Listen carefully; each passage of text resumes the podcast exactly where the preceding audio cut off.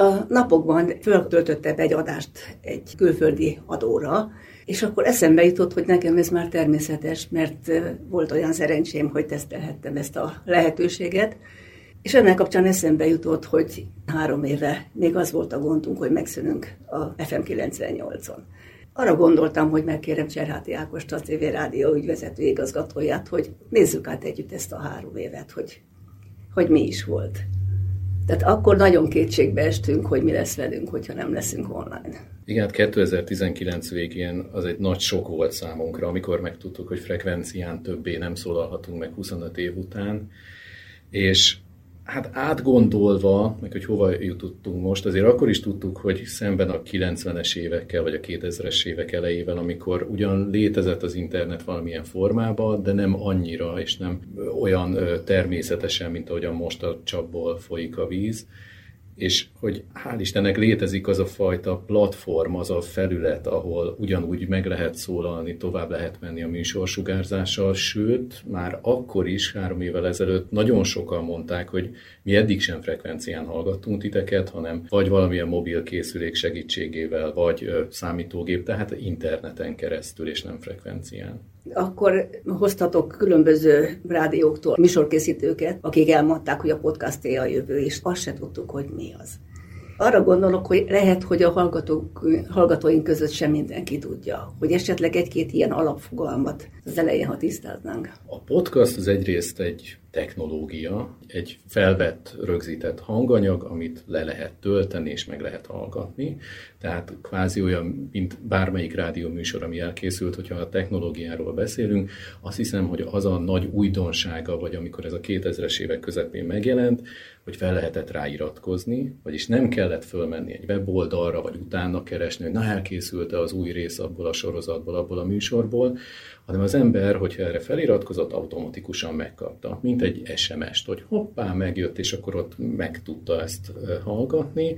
Ez is ma már ez a forma teljesen természetessé vált, hogy nagyon sok közösségi médiumon keresztül fel tudunk iratkozni különböző tartalmakra. Másfelől műfajilag is más. Egy rádió esetében ott rádió műsorok valamilyen tematikus egységbe kapcsolódnak egymással. Ott azért nagyon fontos a hat órával ezelőtti műsor készítő számára, hogy utaljon, hogy majd mi lesz hat órával később, hogy legyen egy egységes arculata a rádiónak, legyen egy egységesebb adásfolyam. Tehát itt mindegyik egy önálló a podcast esetében viszont ott mindenki egy önálló műsort készít, nem is feltétlenül számít a műsorhoz, valaki 30 perc, lehet, hogy a következő epizód 55 vagy 75 perces lesz, sokkal szabadabb elemekkel operál, még mondjuk egy klasszikus rádió műsorban az ember bemutatkozik, felvezeti a témát, addig, hogy egy podcast esetében akárhogy történhet, ott tényleg a készítőnek a saját szabad gondolatai jelennek meg, mert hogy az, az ő magáról szól, vagy arról a csapatról, aki ezt készíti, nem kell minden esetre hozzá igazítani a tartalmat, vagy a megszólalási formát ahhoz, aki előttem van, és ahhoz, aki utánam jön, mert nincs ilyen. És a streaming?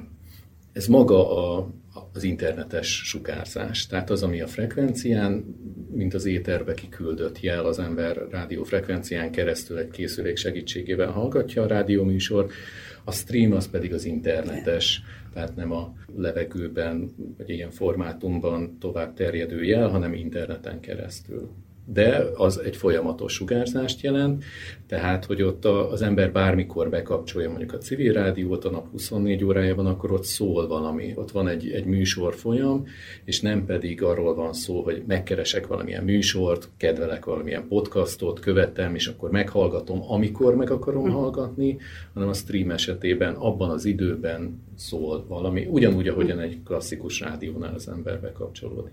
Javarészt a mi szerkesztőink az Ankort használják podcast felületnek, meg rajta keresztül a Spotify-t is.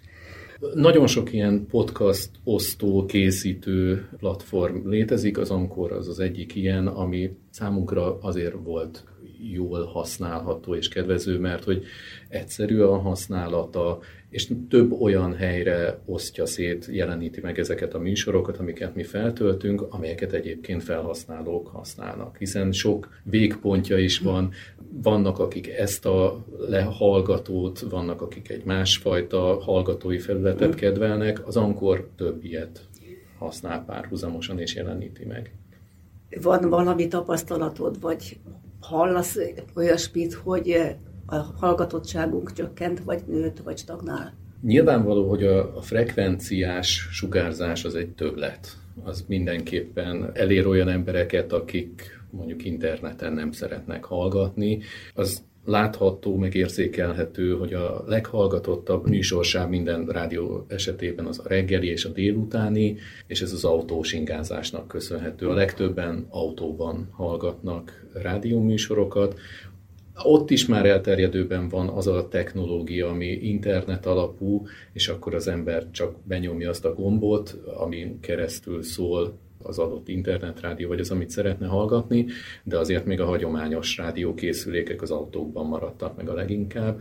Van több olyan tudatosító spotunk, hanganyagunk, amiben igyekeztünk elérni a hallgatóknál, hogy mit kell tenniük ahhoz, hogy mondjuk az autóban tudják hallgatni a civil rádiót, de bonyolult ahhoz képest, ahogyan egy rádiókészüléknél benyomunk egy gombot, azt már, hogy dugd össze, kerest ki, kapcsolódj össze vele, és akkor, ha megtaláltad, nyom még meg ezt a gombot, tehát ez már túl Meg legyen egy állandó internet kapcsolata. Így van, igen, mm. igen. Hát viszont a előadásban ott az ország közepe voltak, aki tudta hallgatni. Podcastok ott meg gyakorlatilag bárhonnan.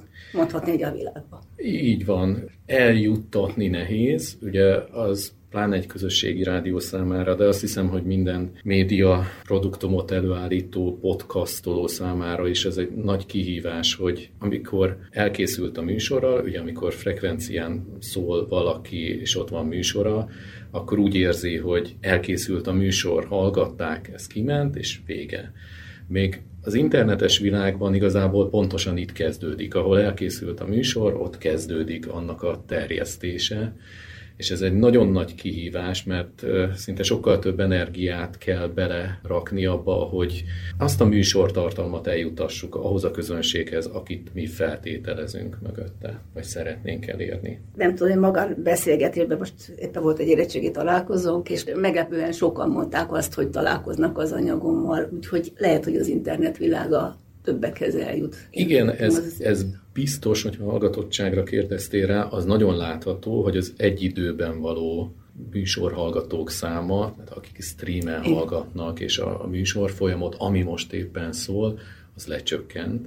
Viszont azoknak a száma, akik valamilyen formában legyen ez az ankor, legyen bármilyen platform, hogy ott hallgatnak minket, vagy ott keresnek rá műsorokra, ott viszont igen magas számok elő tudnak jönni, és ebben benne van az is, hogy amikor az ember interneten keresztül hallgatna mondjuk egy streamert, akkor azt mondja, hogy hát nem fontos ezt most nekem meghallgatni, mert tudom, hogy ezt a műsort, ezt meg tudom holnap, holnap után is hallgatni, és számunkra például ez egy nagy kihívás volt, hogy kevésbé foglalkoztunk az internetes megjelenésünkkel, amikor pedig az emberek már csak interneten értek el minket, akkor hirtelen ott volt, hogy nagyon kell egy archívumrendszer, hogy megtalálják könnyedén a műsorokat, hogy ne valami szénakazalszerű pogjában kelljen kutakodni, mert ez is számukra egy, egy kihívás.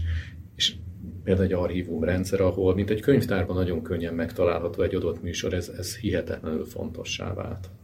És akkor jött egy meglepetés. Igen, mi korábban is nagyon sok segítséget kaptunk különböző európai közösségi rádióktól, és amikor elvesztettük a frekvenciánkat, hát fokozottabban figyeltek ránk, meg kíváncsiak voltak szolidaritásban, meg mindenféle szempontból, hogy mi történik velünk, és mi fél év alatt éreztük azt hallgatói visszajelzésekből, hogy egy ilyen archívumra szükségünk van, és nekünk ilyen nincs, és bár ez olyan egyszerű, magától értetődőnek tűnik, hogy az ember rámegy egy felületre, és ott vannak szétválasztva a műsorok, egy ilyennek a létrehozása az nagyon komoly, mögöttes háttérmunkát igényel, fejlesztést. Ez nem annyira magától értetődő, nagyon sok energiát igényel. Ezt mi éreztük, hogy nincs bennünk ez a háttér, ez a forrás, de ezeknek a különböző európai közösségi rádióknak, és leginkább a velünk kapcsolatban lévő német anyanyelvű rádióknak létezett egy ilyen archívuma, ami Németországban, Ausztriában, Svájcban elég ismert, és több tucatnyi rádió használja is. És egy német rádió kezdeményezésére kaptuk ezt mi meg, ezt az eszközt. Ők voltak azok, akik azt mondták, hogy találnának forrásokat arra, hogy egy magyar formátumra ezt ültessük át, és kezdjük el ezt használni.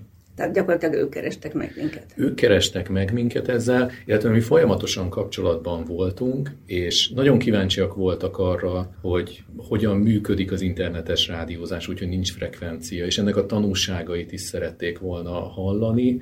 Az egyik ilyen tanúsága az az volt, hogy egy sokkal komolyabb archívumrendszerre van szükség, mert az emberek nem abban az adott pillanatban fogják hallgatni a műsort, hanem valamilyen feliratkozási rendszeren, archívumon keresztül fognak keresni és általálni műsorokra. Tehát ez egy olyan közösség, ahol kapunk is és adunk is, mert betesszük az anyagainkat, és ugyanakkor hallgathatjuk történetesen az osztrák vagy német magyar nyelvű adásokat. Igen, ebben a, az egészben az a nagyon jó, hát egy nagyon egyszerűen használható felületről van szó, akár hallgatói, akár műsorkészítői szempontból is, és le lehet válogatni rádiókra, tartalmakra, mindenféle szempont szerint külön lehet választani, és meg lehet találni műsorokat, és ők is nagyon intenzíven használják, ezeken műsorokat lehet cserélni, letölteni, nagyon jól működik együtt az olyan közösségi média platformokkal, ahol lehet népszerűsíteni a műsorokat, és jól is néz ki vizuálisan, tehát a mai igényeknek megfelelően programozták ezt le. Tehát lehet illusztrálni is néhány képpel a leírtakat, és mint műsorkészítő azt érzed igazán nagy előnyének, hogy nem vagyunk időbe kötve, mert hodásba lemegy egy 10 perces anyag, online felületre föl lehet tenni ugyanannak az eredeti hosszabb anyagát. Igen, itt szét lehet darabolni, itt lehet hosszabb formátumban is feltenni. Még mondjuk, hogyha a civil rádió műsor folyamát nézzük, akkor ott 57 perces műsorok vannak általában. Ha valaki egy 70 perces műsort csinálna, akkor az már rögtön nem illeszkedik bele az egész program tervbe, tehát vagy visszavágja az adott illető, mindenképpen problémát jelent. Még mondjuk ezen a podcastoló vagy archívum felületen, itt a terjedelem az semminek nem szabgáltat. Ha össze akarnánk foglalni a három évvel ezelőtti állapotot és a mostanit, jobban jártunk idézőjelbe, vagy rosszabbul? Mindenképpen jobb szerintem a frekvencia, hogyha most például, hogy a magyarországi állapotokat nézzük, vagy a hallgatottsági preferenciákat, vannak olyan országok, ahol a frekvenciás sugárzás az háttérben van, vagy most már alig létezik. Magyarországra ez nem igaz, tehát itt nekünk a frekvencia elvesztése azért jelentett problémát, de úgy érzem, hogy önmagában az a lehetőség, hogy nem kellett elnémulni, nem kellett eltűnni. Ha ugyanez 2005-ben történik, akkor egyértelműen a rádió végét jelentette volna. Most a túlélést és egyébként más irányokba fejlődést is jelenti egyben, mert valóban az ilyen típusú eszközökkel, platformokkal el lehet érni olyan embereket, akik egyébként a frekvencia szűkítettsége miatt nem voltak elérhetőek, vagy nem fókuszáltunk rájuk.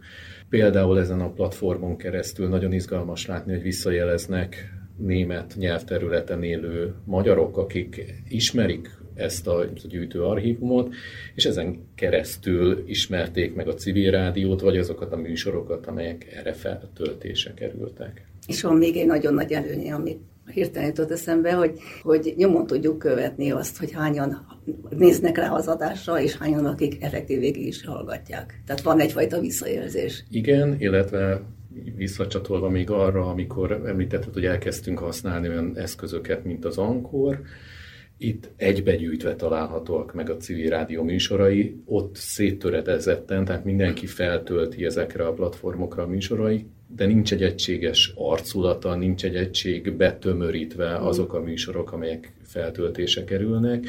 Itt nagyon kitapintható, hogy ezek a műsorok ehhez a rádióhoz és a civil rádióhoz tartoznak. Hát remélem sikerült fölkelteni többeknek az érdeklődését. Azt megígérhetem, hogy a honlapra föltesszük ennek a osztrák adónak az elérhetőségét. És nagyon szépen köszönöm Cserháti Ákosnak a beszélgetést.